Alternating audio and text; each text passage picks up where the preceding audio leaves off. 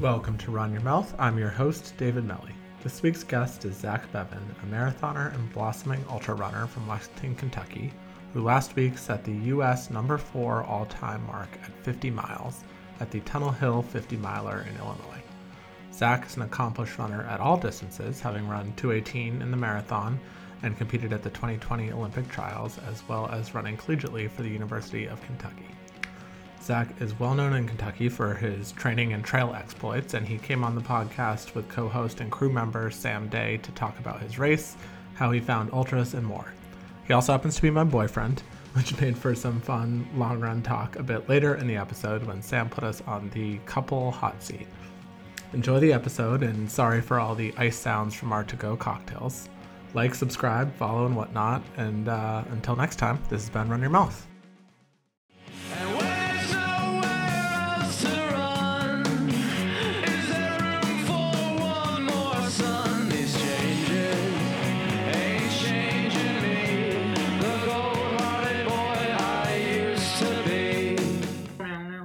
Hear the the ice uh, sloshing in the in the room tone. All right, welcome to Run Your Mouth. I'm your host David Melly. Uh, I am here this week with my co-host Sam Day. How's it going, Sam? Going well, going well for sure. And our guest this week is a uh, now, I guess, now master uh, ultra marathoner, marathoner, generally all around fast road and cross country runner. Zach Bevan, how's it going? Good. Master seems like an unfair assessment of the situation, but I mean, you're one for one, you know. Yeah, no. At this point, you've you've started it off well, and uh, you know, at this point, you're batting a thousand, and that's what counts. I'll take it. Yeah, this podcast brought to you by Charlie Brown's of Lexington, Kentucky, because you can hear the uh, enormous uh, liter size to go tacos. oh God, people are either going to be like furious about that, or it's going to be like some weird ASMR thing where it sounds good and uh, the headphones. The beautiful thing about Charlie Brown's is you can get mixed drinks by the leader, and you can now get them to go. So silver linings. Silver linings. Um, Sure. Yeah, so we are we're here um, we're here talking some long run talk, but we are here coming off a uh, excellent performance this weekend um, because Mr. Mr. Bevan here ran the U.S. number four all time uh, 50 mile race at the Tunnel Tunnel Hill. Is that what it's called? Mhm. Tunnel Hill uh, 50 and 100 miler. Uh, one obviously, but uh, ran ran 603 pace for 50 miles and uh, And not only the number four fastest all time, but is it not the fastest non-paved 50 miles on in in on American soil? As I think so. As far As as, we know. arbitrary as as arbitrary get, as right? that is, there are rumblings that that's true. So Yeah, that's awesome. yeah, it's a fun party fact. yeah it's a fun it's fun on a lot of levels yeah so congratulations first off um but yeah and and and mr day here was uh he was on crew duty so he got the up close and personal view to Got the sweat on. got sweat on he got uh he got to see the the good the bad and the ugly so hmm um yeah how are, i guess the first question is how are the legs feeling four days after the race Well, with some Charlie Brown's mixed drink in it, they're feeling really good. Um, but generally speaking, they are doing good. Day or two after was, you know, felt basically like after a marathon with trouble going up and down stairs and that sort of thing. But that third day, things started to turn, and the fourth started to get a lot better. So, um, yeah, I'm pretty happy with how things are. I'm gonna take another couple days off and then kind of roll back into it. So, nice um, Yeah. Yeah, did you so so I think um there's there's a great write up of the race that that people could uh look up on uh on running Reddit, but uh for those people that didn't um didn't get a chance to read that, so you want to go through like what you were going for in the race, how it how it played out for you? Yeah, so I've always kind of had my heart set on ultra marathoning. Um, and actually, Sam here crewed a pretty, not super similar, similar, I guess, physiologically Mhm. event with Strolling Jim 40 last year. Yeah, and I've actually crewed this race with uh, another one of our friends uh, last year. So Yeah, so Dustin was second there last year Yeah, with Sam crewing. So, and then Sam crewed for me last year at Strolling Jim. right. And that was your is that your Tennessee. first ultra race? First, like road ultra. Official road. Yeah. So ultra. it sounds like Sam's the good luck so. Sam has a you very impressive crewing resume. You're the, the secret to success, the Yeah. Mi- the Mr. Miyagi of uh, Midwestern Yeah. ultra running. yeah. If we uh, if you, if you build a plan, we can we can get it done. Yeah. for sure. So Sam is excellent. He knows what things need to be adjusted during the race as they go. Um, so when I knew I was running this, I asked him first if he wanted to crew, and then filled in the fluff around it because you do need people to like navigate and that sort of thing. Um, so Sam was kind of the cornerstone of that crewing strategy, and then I built out around that. Yeah, who is uh, who is more useful out there on the roads? Was it was it Sam or the the mom and aunt? So my Um, mom and aunts are the man the managers, yes, Is that lovingly what referred to as my managers.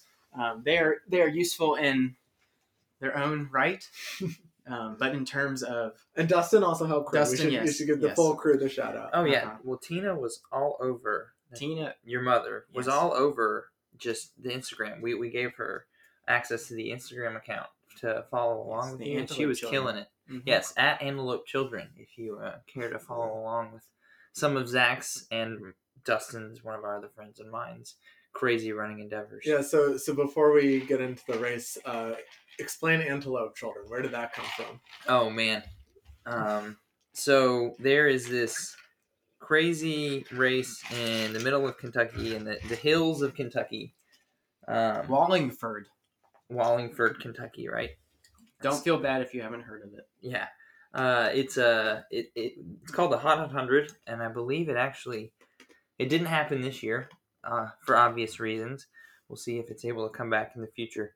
Um, but it is a race in the heat of August, Kentucky. In the heat of August in Kentucky, and uh, it's a hundred k, but uh, it's a relay race. So you have five people each do a ten k twice, and the hills are rather Insane. Yes, uh, Ludicrous. difficult. Like so- loose shale as you're like climbing on all fours to get up, sort of sort of deal. Yeah, Yeah. something you don't necessarily So, ever want to do uh, uh, again. unlike the packed dirt of Tunnel Hill, that was about as trail as trail gets. Yes. Quite literally. Yeah. And Zach, I'll let you uh, kind of explain where we all came from. Uh, and then someone, I don't know who it was, wrote like a race recap of the event. We've won every year it's happened. And the race director's actually gotten a little bit off put by that. And this year was going to put up prize money for a team to come unseat us, but unfortunately it didn't get to happen. Or fortunately, however Or you want to look at it. Um, but uh, someone put up a race recap, like talking about how insane the hills were, and said something along the lines of, "Yeah, and even those antelope children who won the race couldn't actually run up the hills the whole time," um, which we thought was really funny. So Well, yeah, we when you're crawling, I don't think it's it can ever be count as running, but we were crawling faster than anyone Yeah. too. So yeah, I like it. That's a good origin Yeah. story for the. I actually have never heard that before. So, yeah. so we're the official Antelope Children then. definitely me, Sam, and Dustin, Right. and then And then whoever whoever you can wrangle beyond Yeah. that. Yeah. we one would say that our, our buddy Joe is Antelope father, maybe. He's, yeah, He's um Mike Well- is antelope coach. yes. We have a- yeah, we've got Mike. Um the Antelope family. Is Yes. really- Yeah, yeah, yeah. Uh I mean Joe's an antelope child. He's not he's not that much older Maybe than that's us. you, if you guys build a fan base, that can be what you call your fans, is the Antelope family. Yes, Yes. antelope. The Fan. Ant There fam. The Ant fam. That's or, the, or the cantaloupe children. That is Uh, the That that's the the That's- spin off. That's the parody account. yes. Didn't never got much traction. I think it has three followers. Yeah. Nice. Well, anyways, back to Tunnel Hill. So- Yes. so the so going in so so just for context i mean i, don't- I don't imagine that run your mouth has a huge uh ultra fan base so the Maybe we're broadening horizons with this, right? yeah the the american record and i think also the world record right Mm-hmm. World Is- best. I think it's considered world yeah best. is jim walmsley Mhm. from last year two years ago Yeah. um at 450 which is about 548 pace for 50 Mm-hmm. miles and and you were hoping to run around five hours is that correct Yeah, the over under I went like shot for was five hours. Yeah, so it's six minute pace, easy, easy math. If nothing else, you know that's the that's always a good appeal. Well, um, Wow. 559 because six is actually over five. Yeah, And it actually is, yeah, certified at five fifty point one six miles. So So yeah, oh. that pesky thirty ish, sixth of a mile. Yeah. yeah. I You're think I paying- realized that at one point when I was training for trials, where I was like always thought of it as five twenty pace, and then realized that like two nineteen is actually like five nineteen Yeah, pace. that like, extra little. That fuck, little this bit. changes everything. Yeah, yeah. uh, we were we, we were shaking out the day before. Uh, well, Zach was shaking out. I was being drug along because I'm not running currently. Uh, but we t- we ran into the race director. Uh, we got on because we gotten onto the course, and he gave us that little tidbit, which I think actually really e- probably eased Zach's mind the next day because you know when you're running, e- even if you're just running a marathon, you get to 26 two, uh, 26 flat and you're like okay two tenths of a go but then your watch ticks over to 26.2 and you're like where the hell is the finish line? I can't even imagine what that's like at 50 miles. You're like okay where the heck is the finish line? Like another tenth of a mile? Are you kidding me? But yeah. That was actually probably one of the most useful things I did was that shakeout because I took mental note that the bridge was exactly a mile out from the finish, and so that was a good. Once you hit the bridge, Yeah, so it was a good way to break down the last two miles. It's like okay, I'm only a mile from the bridge, and then I just focused on getting to the bridge, and then from there, I'm only a mile from the finish. yeah. So just the 48 miles to getting to a mile from the Yeah. bridge yeah, you worry that's about. the easy part. Yeah, Yeah, Small detail. yeah. So how did the race? Uh, how did the race itself go? It was good. I was out a bit fast. Um, there was another guy there, Anthony uh, Fagundes, I think that's how you say his last name. He's from from California, Mhm. um, which kind of freaked me out a little bit, just because I've been thinking of this race as a solo time trial um, for like the last you know four or five months. I've been training for it, um, so the prospect of actually having someone to race threw me off a little bit. as ironic as it is Yeah, given that it is a Um, race which you might think oh, would be good to have someone to run with for like you know 20 miles but for some reason my mind took it the opposite direction was freaked out by it. I was like i need to drop him um, so i was out a little bit fast And to be fair, I'm pretty sure as flat as Tunnel Hill it is, it is a little downhill at the start. So like being Yeah. a little quick at the beginning is not the end of the world.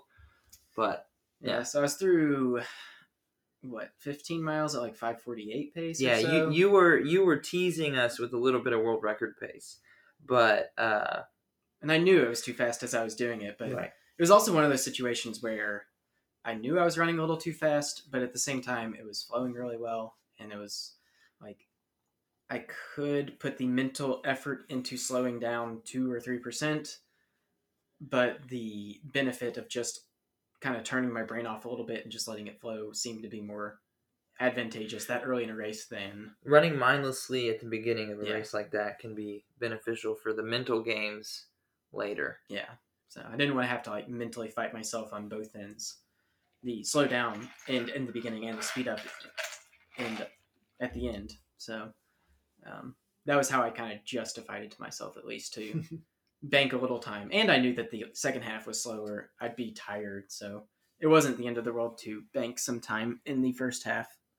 Yeah, Tunnel Hill is kind of cruelly put together in that they put the hill in the 30 to 35 miles and then on the way back or right 30 to 35 Yeah, like 30, 35. and then on the way back 45 or 40 to 45 miles so it's like you know like the word it's like hitting the hills in boston right like Yeah, the second half Except you've already terrible. run a marathon and then yeah and then Ten some more miles. 10 more miles. Yeah. yeah Yeah, so so that so you came through a marathon of of what like two thirty three ish was, was the, the marathon split. 20. yeah something. right around that Yeah, and then you were you were basically pretty much like right on that like five fifty ish range through like thirty seven. Does that sound right? it was 37 is when he he came up to us it was 36.3 i think is the that that point where he saw he saw us and he said i'm losing vision and you know that's never a good good anything to hear. And dustin was like okay. I mean that dustin had been there. He's like okay that happens. And he, he told me later he's like that's a mental note that he kind of said yeah that's probably something you don't tell his mom and aunt. And and of course I say as soon as they walk up, yeah, Zach, Zach says he can't see as he runs two more miles off into the distance and has to run two more miles back at the second turn from the second turnaround.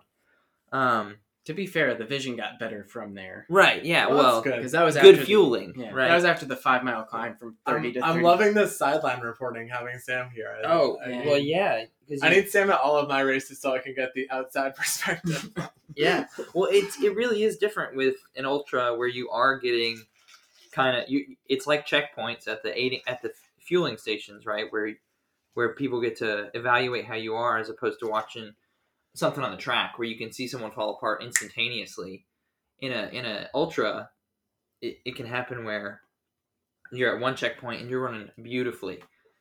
Seven miles later, after 300 feet and a few miles, and then 300 feet back down, your gait has totally changed. Your face looks white, and your eyes are kind of like all over the place. This wasn't necessarily Zach, of course. no, that's but- exactly what. I I was like in I will say, even from the the grainy Instagram stories, I could definitely like tell that there was the there was the 25 mile story where I'm like, oh, he's looking good. He's Oh, looking was such a relaxed. He, he looks front half. beautiful. And then right, yeah, right around the whenever you came in at like 37, I was like, he doesn't look like he's having as much fun anymore. right. Well, you you got to bank on the second half being a, like tougher because yeah. So fun fact, things get a lot harder after like thirty ish miles. go figure. I was insanely confident at 30, and then like 32 was fine, and then 33 was like start going up that hill pretty honestly and putting the same effort in, and I started running 20 seconds a mile slower because of the hill, and also that I was tired. And then had like four more miles to get up the hill to the next aid station, and only had the little water bottle with like one goo in it with me. I was like, "This is this is scary." Yeah, I definitely took. I, I felt bad. I was a little nervous. Um, cause at I think sixteen, you said, "Hey, can you make the goo stronger?" Or the sword. Or the the sword. Yeah, that's the yeah, the sports sword. I'm Sword using, is a yeah another plug there. We love Sword. They uh they're a local This podcast Lexington. brought to you by Sword Performance. Use yeah. the discount Dr. Black, we love you. yeah Bevan for sure. for But uh, off. but actually, uh, Zach said he's like, "Can you make it make make the sword stronger?" And uh, I was like, "Oh no! If we're a third of the way through and he's feeling like he's not getting, he's already getting depleted, that we're, we're in trouble." But we were able to fix the the ratio mid mid race. Um, Yeah, and that was honestly more a.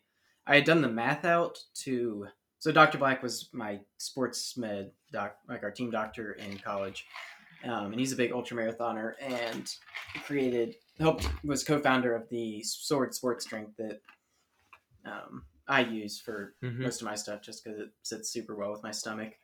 Um, It really does digest beautifully. and I you want to trade back or you want to? no, I'm good. Um, but I, I've talked to him before about like fueling strategies because he has a lot of scientific, you know, backing to what he's done with the research to develop his product. Um, Mhm. And his big takeaway is that most people can consume and process about 250 calories an hour while doing like a workload of an ultra marathon. Mhm. Um, you can train your gut to like Take maybe more. go up to about 300 350 but like that 250 is about like the normal range most people can handle so i Mm-hmm. did my math out So that's like an egg. You didn't want to just get like a dozen eggs. Just- yeah i mean that just probably crack one into your mouth. that probably wouldn't sit quite as well it's a but- little different, uh, little different macros there too. yeah so i had done my like nutrition plan math out to hover around that um, based on where the aid stations were where i'd Right. sit sam and my crew um, but i wasn't having any gi issues and i was feeling if anything a little like under fueled Right. So I was like, hey, just dump more sugar in there and like I'll drink it. Let's and see what I, happens. if yeah. I process it and get it in my system, great. If I don't, I don't feel like I'm gonna throw up or like have GI issues. So and which is, I mean, it really is such a big issue with ultras. yeah, like, that's one of like. There's so many factors that make doing anything for five hours, Oh, alone, yeah. like Yeah, pushing, any- pushing your body to your limit. You know, it's like Yeah. that's a long time to be out there. yeah. There's so many. I mean, that's an issue with marathoning for sure, but it's much more prevalent in ultras. You can have all the pieces to be a good ultra marathoner, and if your stomach can't handle the processing of like fuel, you're not ever gonna be able to do it well. So So last ten miles. Uh, last ten miles was just a exercise of convincing my legs to turn over. Um, you have the advantage of getting those 300 feet back that you worked so hard to gain. Right. Um, which definitely, when you're that far in a race, if you have good, you know, sound mechanics, you can just pick your legs up Stumble down the and hill, turn them over, and Yeah. which is a lot of what I did at Strolling Jim and why I hit the wall at 34 because the generous downhill ended at 34 and I couldn't. Well, yeah, and you hit the walls right Yeah. before it. Like there are hills in Strolling Jim where it's literally But up and down. Tunnel Hill is much more, you know, gently configured at the end to where you have the nice downhill and then a flat to finish it off. So um, I was able to find kind of a new rhythm. I had already, you know, settled into a new normal of like 620s, 630s rather than the 550s. Um, but it was it was fine. I mean, I kind of knew that sub five was out of the picture by like 44, um, and at that point, once it was like I could see it was slipping away, I was like, I have to run six of eights to get home in time. It was kind of freeing to just like stop fretting about trying to make that happen and just focusing on like making what I could happen happen to the line. So Yeah, you had the lovely little kind of beagle of a course record that was 20 over 20 minutes slower than what you ended up running. Like, yeah, Yeah. So, Nice little thing to settle That's into. Get good, the uh, victory lap. yeah. mhm. Nice Pretty good problem to have. So. Yeah. So I know. Uh, so clearly, all all's well that ends well. Like you. Uh, I mean, I, I guess would you consider Strolling Jim an ultra? yeah, it's 41 Okay. miles. So it wasn't your Goodness. ultra debut. No, and I've run No. a, several 50Ks and Yeah. done some stupid stuff by myself just for funsies. But So uh, I guess it was the marquee. It was your. Uh, it was your uh, debutante. Breakout. Your performance. breakout performance. Yeah. That's a good way to put it on yeah. the on the ultra scene. So We're gonna now we're setting up a whole lot of pressure for him to perform more now. well, so many. Someone said to me that uh, I was going to ask you s- your your Strava caption, your Strava bio is uh, something like trail runner at heart, but sticking to the roads right now. For now, yeah, Um, so what? So the verdict is, and and for the, I'll, I'll, I'll probably have said this at the top, but for those the, the listeners who don't know, Zach is a 30 minute 10k guy, 218 marathoner, ran a trials, is a very accomplished runner at all distances. Um, but but is this uh is this the sign that uh that it's all trails from all out here on out, or are you? There's- Uh, I don't know. There's a subtle difference between trails and certain ultra events because there's or sorry, all ultras from, from Yeah. here on out. um maybe I still have marathon aspirations, especially for like the 20, 24 trials. Um, but at least for now, the foreseeable future, there doesn't seem to be any marathons I'm super interested in racing. I don't have a ton of interest in racing the smaller stuff. I like, you know, do Chicago and New York and that sort of stuff. So, Um, selfishly, you're a good training partner for me. So, Yeah. like, if you choose not to leave the, the marathon behind permanently, I'd be pretty okay yeah, with that. even if I do continue like full on into the ultra stuff. Um, part of my training cycle for this was taking Jason Koop's notion that you train the least specific physiology for an event first, which for me was for 50 miles VO2 max stuff. Yeah. Um, and we even did some workouts together during that cycle. Yeah, by that I mean you drag me through workouts. But You're But- referring to when you went for a mile PR. I was gonna say, did right? you PR in the mile as part of this I uh, almost- I 50 almost mile build, the build up? Yeah. Yeah, you drug a, a few people through that. but I think that just like kickstarted my confidence and fitness leading into the 50 mile training. Just if I was in almost mile PR shape and then I just rolled into 50 mile shape, it makes you know 540s and six minute stuff feel like a walk. Um, so I don't anticipate leaving that stuff behind anytime soon, especially while I'm young enough to still have it. Um, so. And Well- even leading into this race, I felt like I was two weeks away, three weeks away from like 216, 217 marathon fitness.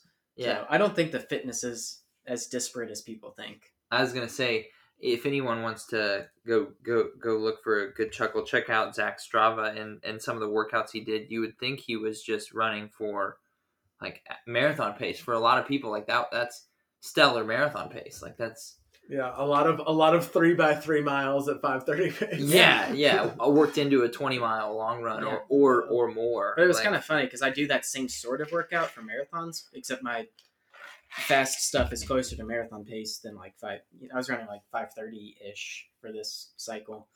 Um, but in marathon training, it's kind of funny that I think of the like six minute miles that I run around marathon pace as tiring me out so that marathon pace pace feels harder. And in this cycle, it was kind of put on its head where I was thinking of the 530 pace stuff that I was running in my runs as making the six minute pace off portions that I was running harder. Right. Um, so same sort of running, but like different mental. So weird, yeah, re- weird reversal. Yes. It's it's a good plug for for for ultras in that if you do marathons, don't be scared of the ultra. No, I think it's a super underdeveloped side of the sport, and I want faster people to do it. yeah, this was the game we were playing last night. Is uh, who Zach's equivalent is at other distances? and it does not. Um, that's not how this. No, no, works. no. No, it a hundred percent applies. So, No. uh, U.S. number four uh, at 5K is Paul Chelimo. So, By I mean, transitive property, Zach is as good as Paul Chelimo. Yeah, that's Uh, not how it and I think I mean no offense, Zach. I think all that says is how underdeveloped ultra marathoning is. Oh, it's so underdeveloped. No, I- I think it means that Zach is as good as Paul Chelimo. That's yeah, what, you yeah, know. okay, we okay. can have different takes, and only time will tell. But yeah.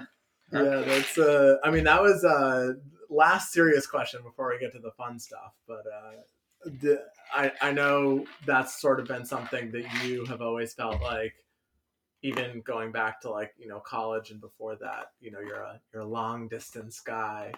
Uh, what did you feel like was like the sign calling you to to distances even longer than the marathon? um, I don't know, I've always been enamored by ultra marathoning. Um, I think my first exposure to it was reading about the Comrades Marathon in like a Runner's World article in like 2006.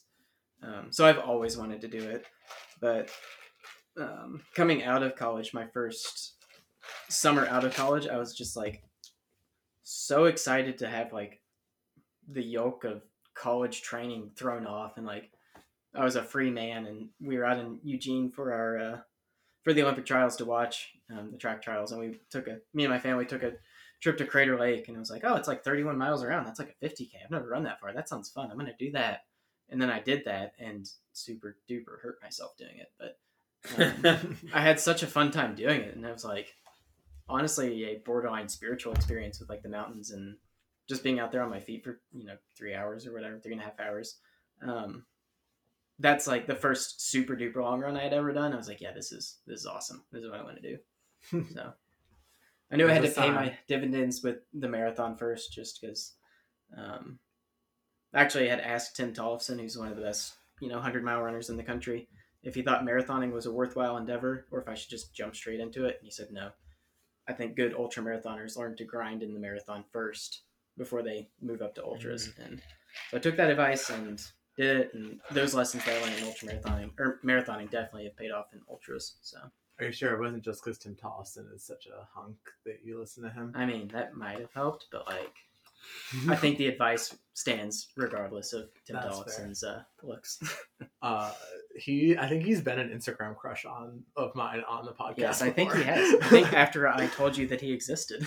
Probably, yeah. He's very hot, so uh, you know. Well, I didn't get my crew job just because of my good looks. I got my crew job Because of your skills my well. resume as a crew member. Yeah, that's true. Well, headmaster, I guess, maybe the better term.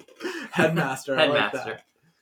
Yeah, so we so so that uh, that's the um you know, the Zach Bevan ultra story in a very small nutshell, I guess. But like I wanna go back even before that. And now that I have Zach and the hot mic here, Mm-hmm. and Sam is, you know, ready in a moment's notice to really uh, weigh in. So, one of the questions I have frequently asked a guest of the pod is uh, the first impressions game. So, uh, Sam, what was uh, Sam? What was your first impression of Zach? Oh my gosh, this is funny. Um, it's a good question. It usually yields good. uh, so so it's funny. Zach and mine's um, like interaction. So I swam at UK. Zach ran at UK, and our time overlapped by a significant portion. I saw Zach. Um, we actually our first my first impression of him was probably from when I saw him going to class, and I was also going to class. He was in the MBA, and I was finishing out my undergrad degree, and I would see him. this was after my swimming career was over, but I had just gotten into running, and I noticed him on Strava, at, like as a lot As of people in Lexington and Central Kentucky, like Zach Strava following is kind of He's kind of a big deal. grand, you know. Like I think he has more followers on Strava than on um, than on any other social social media, if you want to call Strava a social media platform. But it, it's kind of funny. I think I'm not the first person. I was like, "Where's his hair?" Because you look at his Strava, right, and his he's got this long flowing hair. And when I when I saw him, I was like, "Wait, is this that guy?" Because he doesn't have his hair.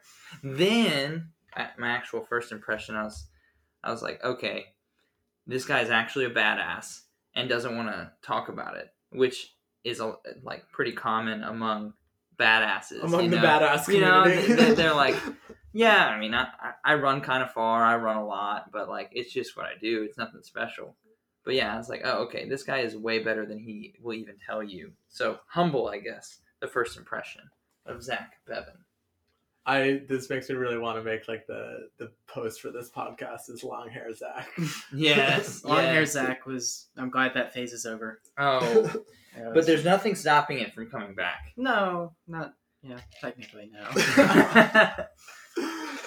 Do Hopefully, barbers stay shut down for long. yeah, enough. that's a good point. that would be Yeah. that'd be ideal. Do you remember your first impression of Sam? yeah, he showed up to a group run at John's, and I was like, he has a dog. I think he's cool. oh gosh, that, enough. that was the first time you saw me was with a dog. Well, I mean, I kind of rec because we did overlap at. yeah, yeah, yeah. We might have so- recognized one another, but Um, I was like, I think I've seen him like at CATS, which is this like student athlete study center.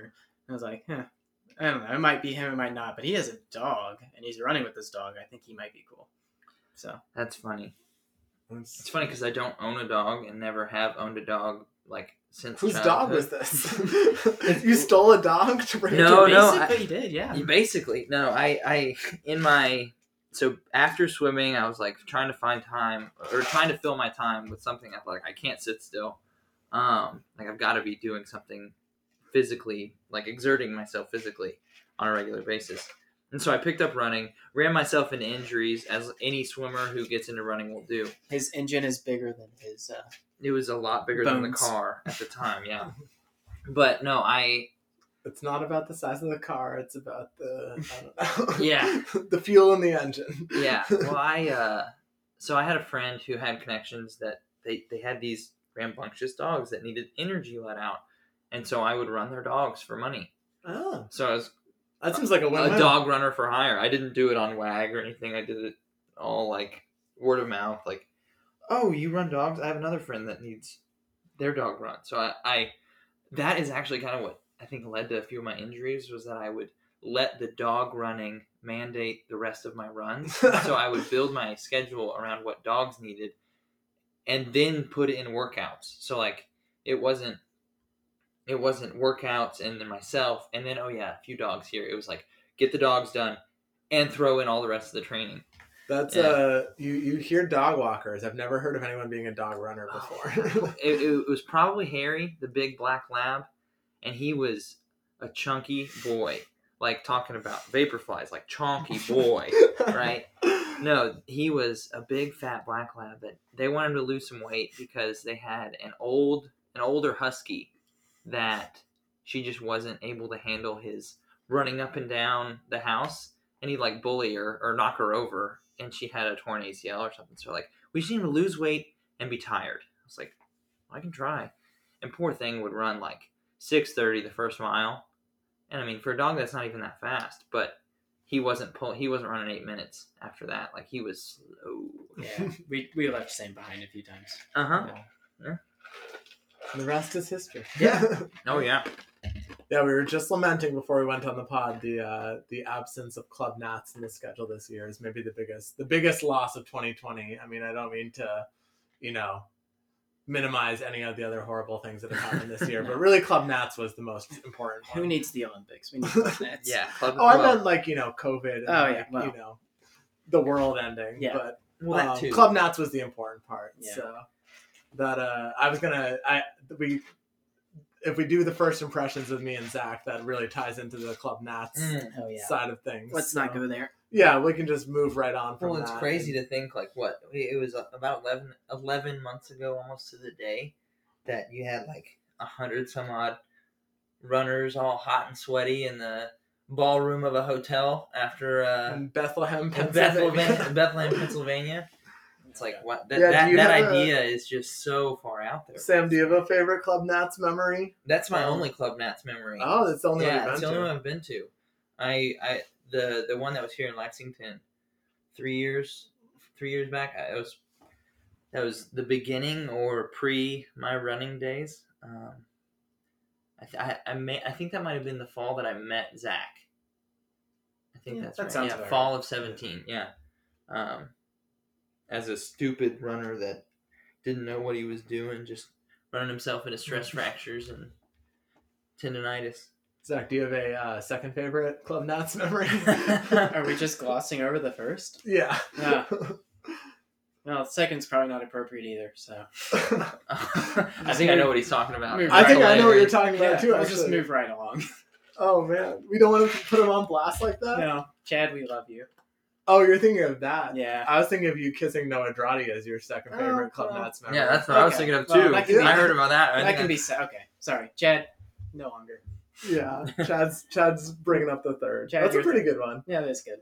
Yeah, Club for for those of you who uh, have not been to Club Nats, you should because it's a great time. If it ever returns, make your way there because it's the it's the best meet. of Who the was year. on deck to host it next year? Do we even know? Or I think it was San Diego. San Diego. Right? supposed to Yeah. be That was this fall. Oh, year. that was I don't this know year. Oh, I don't know next year is. 2021. Yeah. Yeah, so since we're drinking these enormous cocktails and like the the listeners have had to hear hear ice chewing for the last twenty minutes, uh, Zach is the uh, as the master bourbon cocktail spinner. I think the real question is, uh, I don't. I- I'm not even gonna say pitch bourbon to the audience because like I think that there's a clear pitch bourbon, clear pitch for bourbon out there. But I would say walk us through the uh, pitching bourbon to to an the people who don't like bourbon. How do you how do you open that door? Because it worked on me, and I need to know your your secret for for spreading the good word. Well, it depends on what kind of drinks you do like. Like for you, I know you like, you know, margaritas, you know, that sort of jelly beans, that sort of thing. So whiskey sour is a perfect gateway drug, and I think I've successfully indoctrinated you into the world of whiskey sours. You have, yeah. You slowly start ratcheting down the the sour part, and you start to appreciate the taste of bourbon, and soon you'll be drinking it straight, and we'll be a big happy family. One of these days, I guess. Yeah. That's uh, I guess uh, for the as a recommendation, what's the what's a good introductory bourbon for the, the listener? introductory like do you do straight or like an introductory cocktail Um, let's say like let's say like you're a bottle of bourbon, you know, multi-purpose, straight rocks cocktail. yeah i feel like I don't know, like a basil hayden is a good you like it's not good enough that like you feel terrible about mixing it but it's also not like a home run so it, Yeah, or you Maker. can drink it straight makers you know. Makers is in that line. I mean, I think a good introductory for drinking straight. I think Woodford. yeah Like it's woodford a good staple. easy to find and it's good and Mhm. it's sweet and D- woodford double oaked if you like sweet bourbon mm, yes Mhm. do that so Yeah. And then uh your favorite bourbon? Favorite, uh, probably Weller Special Reserve. Like anyone could say Pappy, but like that's literally impossible to find. Yeah. Weller is like a fun in between. Like it's really hard to find, but you can do it, and when you do, it's really special. And it's so, actually the same recipe as Pappy, just aged a little different. yeah, aged a little bit less. So Yeah. So you get most of the same experience without the you know five hundred dollar price tag. Yeah. Jesus Christ! Yeah, I, I will be. My my bourbon fund only has four hundred ninety dollars in No, it. So, yeah, Mm. no Pappy for you. yeah, I, I, I would spend that on some cheaper stuff and let it go farther. Yeah, exactly. yeah. That's always. Yeah, I feel like my in general, I feel like that's my philosophy. Is like I'd rather have like a lot of cheap stuff than like go all in on like one nice thing. Well, it's like running. You'd rather have, as- if you're gonna do a threshold, you don't want to just do two miles. That's super fast. You'd rather have a good few miles, depending on what the workout is, I guess. But a good few miles at a moderate, strong effort. Yeah, I would say I would say it's more like I, I mean actually the my sincere take is like the I think my coach said this where it's like it's better to be it's better to be like 90% 100% of the time than 100% 90% of the time. Like you want to be it's better to be consistently good Mm-hmm. than inconsistently great. Yeah. You know, Yeah. like For sure. and that's Woodford. Yes. Woodford yes. Reserve. You can't consistently wrong. good incon- better than inconsistently great. Yes. Uh, Woodford Reserve. Yes, sponsor us. Yeah. Yeah. uh, oh, there are so many As things far as the plugs you. go today, between Charlie Brown's and Sword, Woodford, I mean, Oh, we've got we've uh, we've really covered all the all the grounds for. Um, uh, before I uh, move it over to uh, what I think will be the most on the on the hot seat moment, I, I do want to ask uh, Zach. Um, you used to live in a van. That's that's putting it. That's what YouTube told me. I don't know. Yeah. that's using the term loosely, loosely Yes. but I have slept in a van. Living in a van is a different. Explain to, to your YouTube fans the the van the Zach in a van. can we please put the YouTube link in oh the yeah description sure we of can this do that as podcast? well. Well, I had my mom's hand-me-down minivan from like my childhood, through, all through college. Like that's what I drove, um, until it exploded.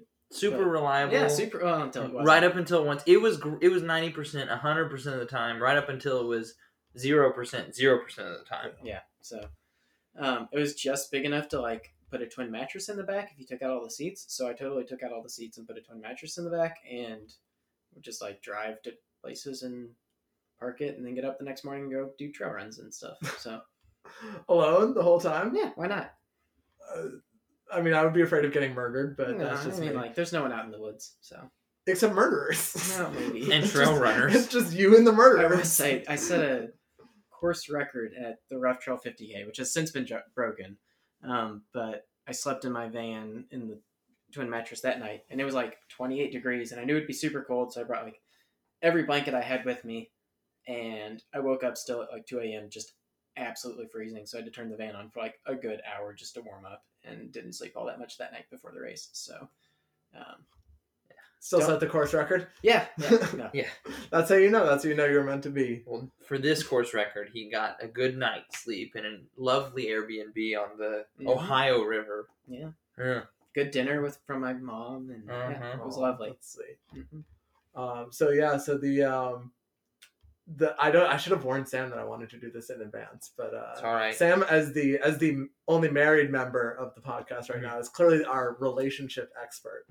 Um, and we somehow managed to get 45 minutes into this podcast without talking about the fact that we're dating each other. Um, Minor detail. minor detail. That's you know there was no you earned like, like as Sam said spoiler you, alert you earned your way onto the podcast with your 50 mile performance. You didn't use nepotism.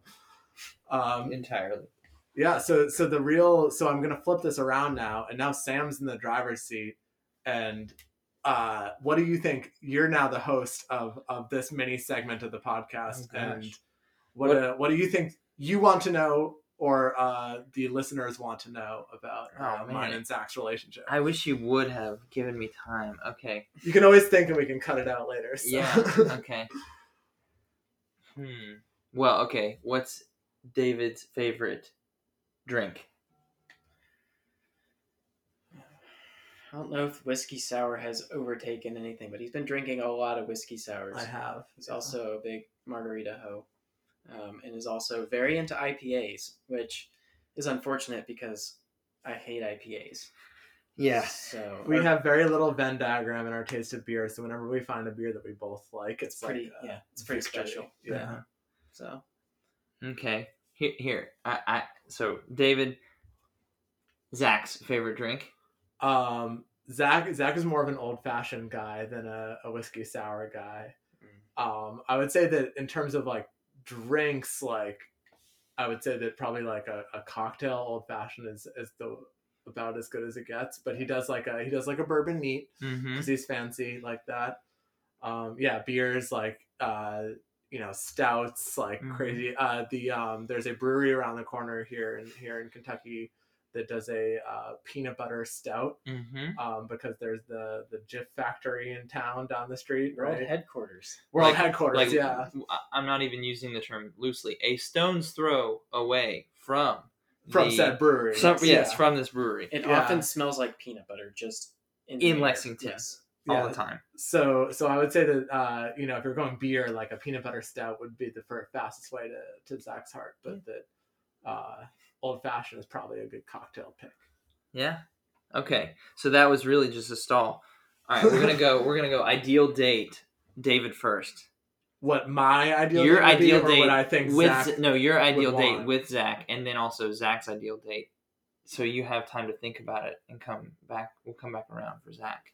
So first, Zach's ideal date. So like what I if I'm like what- taking what you- Zach's yes. birthday, like yeah, what do I want? yeah. What's Zach's ideal ideal date? Good question. So I think we're gonna go. We're definitely gonna do a trail run. Of course. Um, we're we're gonna go somewhere uh, remote and hilly, um, and then there's gonna be some way that we can uh, have some setup where we like we end in like a creek, and there's already like a cooler of uh, like drinks already there waiting for us. You mean like what what we did this July? basically? Yeah, Yeah, that. I yeah, mean, yeah, I think yeah. that was about uh, Zach's happy place for sure. It's Um, funny that was. I'm pretty sure that was like my makeshift bachelor party. This Yes. this July we did that. So yeah. yeah so i think that that that's definitely uh that's that's a pretty good date to take zach on the only thing i would add is like uh definitely if it could like end with like i would say a star wars movie and cuddling would be like i, I think that would make both of us happy but like i think yeah. that would be uh that'd be a good date for zach Yeah. Sure. Now, David's ideal date.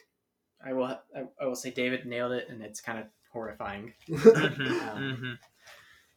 Um, I think David's ideal date definitely involve Star Wars once again. definitely involve an IPA, which I would pretend to like, but would actually not super like. Um, and probably, I don't know, during the day, what do you want to do? Well, th- th- No, no, no. I'm gonna interject as the mediator of this. You can't ask him. You gotta know. Oh no, I'm just thinking. I'm looking at him. And okay. Thinking, Okay. hmm,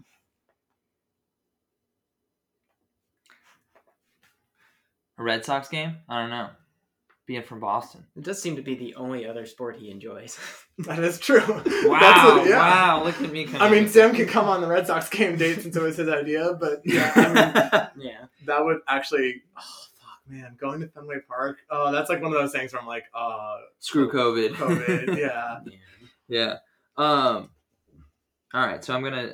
We don't need to do each other's um like your own ideal date. I think y'all can figure i think that. you- Y'all yeah, can figure out that later. day, yeah. day drinking baseball. Running, baseball. Yeah. Probably something with a park and day, day Mhm. drinking. yeah hmm What's David's favorite taco, Zach? You had three last night. I don't know which one of those three was your favorite. Um, seems super interested with the one with the fries on top. that was good that wasn't even one of the ones that i ordered Oh, that did yeah. look good but that's a good answer is like i definitely like i definitely like like fries and like things like like you know like when you uh some places will have like potato chips on a burger like Mhm. I, I i love the the potato and meat combo so that's a good that's a good Mhm. answer Zach's favorite taco.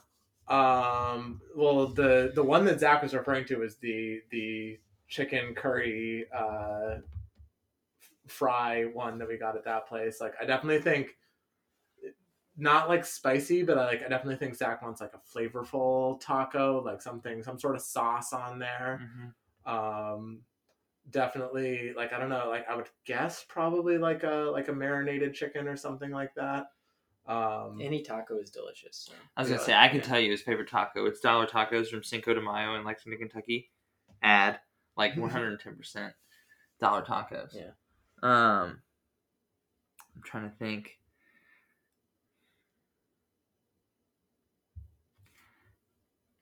Do y'all know each other's favorite place to run? Like I know Zach's are like Zach's like you can just overgeneralize trails, but like, do you know his favorite trail? I don't know it, but I don't. I, I- don't Zach may it. not even know it. Um, No, I know it. You know it. Oh Yeah. fuck! Well, now I'm gonna look like a bad boyfriend because I don't know There it. is zero percent chance you know it, or you. You know what it is, but like I've never like. have we run on it together? Oh yeah. I'm gonna guess it's the there's like the two places that there's the two trail places that you took me on. We went to the Cumberland Gap, but then there was the other one that you didn't want to go on because it was too busy. Oh, Red River Gorge. Yeah. Yeah. And I was gonna say you like that one, but if it's not busy, but Yeah, but it's a specific trail within Red River Gorge. is it is it within Red River Gorge Yeah. though? Uh-huh. Oh my god, I, mean, was Red right. Red River Gorge is pretty substantial. Yeah, Yeah. that was it pretty good. along the Sheltowee? It's like an offshoot of the Sheltowee. Oh, I because I thought I was gonna think it was like my guess when you said I would I have ran it would have been Harrods Creek where you grew up running like in your backyard. I mean, It's all right. Yeah. I'm just gonna take my victory lap yeah, knowing yeah. it was Red that's River that's Gorge. as close Yeah. as it could possibly get. What's what's David's favorite place to run? Can I go with the Harvard Tempo Loop, or is that cheating? I think that might be cheating. Is that cheating? yeah, it depends on the day. Okay. This is a little bit of a trick question for me. okay. Hmm. Do you know why it's a trick question? Why is it a trick question? No. The Reservoir Loop. No. I would say I don't really have a favorite place to run. It's more that I like running with good, good company. Okay. Hmm. So like Yeah. I'd, my favorite my favorite run is like a long run with the boys where like Mhm. you just like you're not like running it's like not like a dick measuring contest like we're not you're not like working hard the whole time it's just like a good Yeah. comfortable quick run Yeah. you probably get into some like absurd like not safe for work conversation topic midway through Exactly. and like yeah. the debate lasts an hour like Yeah. that like i don't even care where it is like probably would probably be somewhere in ithaca because like ithaca is beautiful but like it yeah it, it's, it's more about the company than the locale Yeah. for me That's Nice. fair. Good stuff. Well, what about you? What do you think? yeah Oh. what's your favorite place to run My favorite place to run. Mm, I don't. I don't know that I've. I don't know that I've been. I. I. A place that I want to run is Antelope Island, out in. It's in Utah, I Mhm. believe. Yeah. Salt just because City? it's called yeah, Antelope because it's that called Antelope Island. Uh, Yeah. Plug Antelope Children. Um, but no, that that looks really cool. I I want to do rim to rim to rim. Um, like that's kind of one of my stupid things. I know a, a bunch of people want to do, but like Yeah. I think it sounds fun to do. Yeah. Um, but no, I, I'd have to say my fa- my my favorite runs are the runs with the boys where your feet never touch the same pavement twice. You know, so like I don't necessarily want a bunch Yeah, of loops. bunch of I, I want to yeah. like run around the entire place and end up where you started, but feel like you've gone somewhere. Nice. Yeah. I like that. All right. Well, before we get to our last three questions, like, what's the, if you're the listener, like, what's the either or something either something you're dying to know or something like the listener. It doesn't need to be a quiz, but like, what do we got to get out there? What do people need to know? What do people need to know about me or about Zach? About us? About Uh, it? Yeah. Oh. You're in the. You're in charge. What do people need to know? Is this is this a question that I'm supposed to know to ask? No, it's just you know, if there's anything we haven't covered yet, I just feel like we're we've covered a lot of ground. I would say. Yeah, we've run pretty far. Yeah, the people need to the all, all of Zach Bevan's new fans need to need to know the real Yeah. real Zach. All right, Zach. Who is your arch nemesis? If you're willing. to Ooh, that's a good out? one. I yeah, like that. yeah, I want to hear it. Well, I've recently honed in. I've referred to him as my generational arch nemesis. Oh, you're gonna do this cop out of someone that's This not even running cop-out. anymore. no, Andy No, Jones, it's fair, yeah. Canadian. Um, yeah. because he's the guy I, whose record I was chasing a Strolling Jim, and Right. ended up six minutes short when you were crewing, and then Yeah. this time around, when I was looking at the all-time North American list, there he was, just Number- sitting there, Number three. number three, I think. Yeah, Is he ro- is he one ahead of you now? five fifty four. I think he's what Oh he. Four fifty four. Four- or four fifty four. Yeah. Yeah. I think he might. He know. might have been second. I think he might have been a second, Yeah. or I don't know. Um, but yeah, and the more research I did on him, I was like, God, all of his PRs are like, just like, barely faster than mine. and I'm like, okay, yeah, this is my new generational arch nemesis. Well, that's Yeah. good. Maybe something to shoot for. Yeah. hmm and he can't. He, well, okay, unless he has something up his sleeve. I don't think he can improve his PRs anymore. So There you go. You got all the time in the edge. world. You I got the edge in time. yeah. All right. Well, uh, our final three questions that we ask every guest. Uh, the first is your Instagram crush. Um, as we, as you're a married man and you're, uh, you know, on the spot here for other reasons, um, It doesn't have to be like a crush crush. Like, it can just be like something that you're into. Well, what is on, it? like, What is a crush anymore? We're Yeah. we're all old men at this point, right? Something that you're into on the internet. You know, it doesn't have to be Instagram. It doesn't have to be a crush. But it's like, what are you feeling? What are you feeling on the the gram right now? Am I allowed to answer Chaser of Steeples? No, No. you can if you want, but that's a cop out. Oh, okay. If that's a cop out, then um, there's this Twitter account called Terrible Maps, That's a good account. I Yeah. follow them too. where they just tweet out terrible maps. And like a good example is they tweeted a map of Europe, and it said like electricity consumption of Europe like fifteen fifty, and it was just all the same color and coded as zero kilowatt and that's pretty fun. that is like my version of humor, so I really appreciate it. So Mhm. that's terrible maps. yeah, been a big like fan that. of terrible maps. It's funny. So, kind of going on an old Instagram crush, not crush, but like you know what I was into.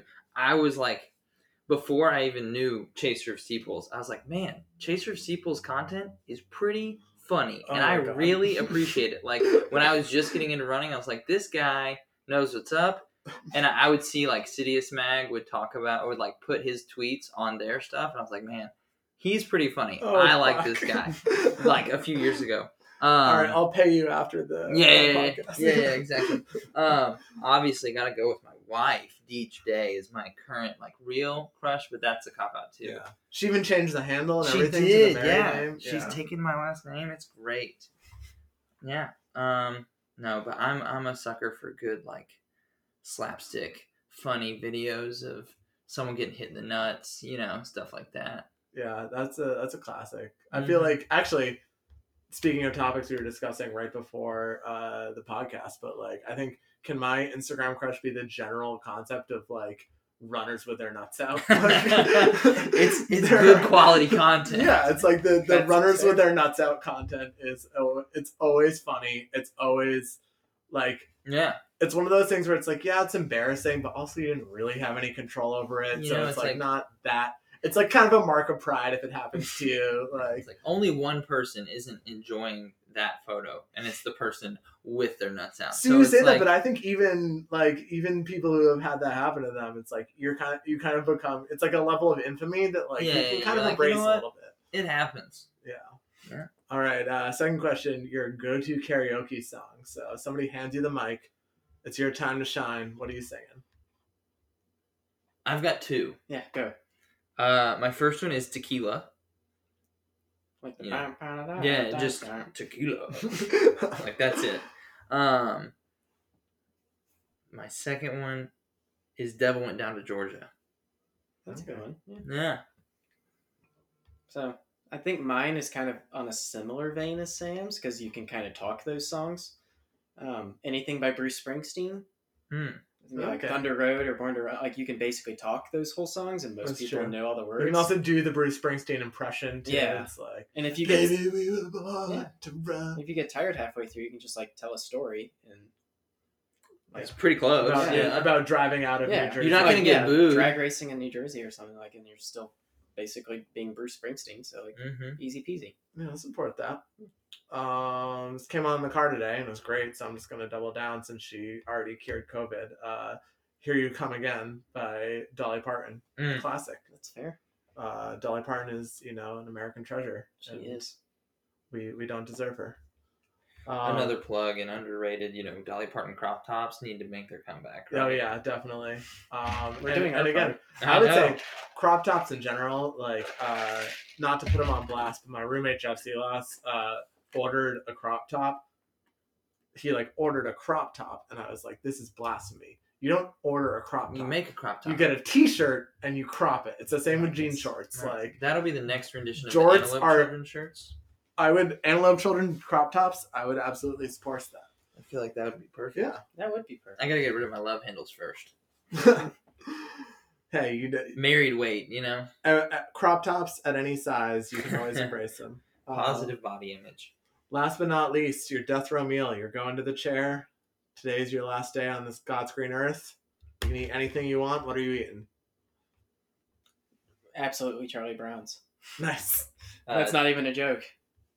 Chili's Chili's bottomless chips and salsa, right? Just so I don't die. you just keep going. Just keep going for the rest of chips your and life, salsa. hours Yeah, and yeah, hours yeah. and hours. No, but for real, probably just like dollar tacos from Cinco de Mayo. Just can't go wrong with that. That's Feel fair. shitty as you're going out. No, I like that. Two for one margaritas. Two for and- one yeah. margs and dollar tacos. I think Yeah. Charlie Brown's and leader. uh, It's a good Whiskey sour. Same same family. Yeah. good stuff. Yeah. I would say if, I, if I'm going to the chair here in Lexington, Kentucky, I'll get a little bourbon Toulouse, little Mm. uh, Cajun barbecue chicken. That that action is really good. But I will say, last week I for the second time made gnocchi from scratch, um, Wow. which it if you're going for the delay execution as long as possible, Yeah, like I would demand to make it, and it takes a long time to make. But I would also just say that gnocchi in general is like one of those things where it's like. Uh, it's just like it's like a special occasion food for me where it's like I usually only order it at like good Italian restaurants and it's just so good every time so I might just commit to gnocchi. Hmm. um yeah My wife and I have gotten some good gnocchi, like Trader Joe's gnocchi. oh yeah that's dishes. good yeah Good stuff, man. yeah fills you up Mm-hmm. all right well thank you guys for for coming on this has been a good episode Thanks for having us. This is a Yeah, blast. This was Yeah. fun. This has been good uh we haven't successfully fully embarrassed Zach to to the point where he's turned bright red but you know Maybe next time. maybe next yeah next episode I feel like I dropped the ball. I could have could have come up with better questions. Yeah, please don't.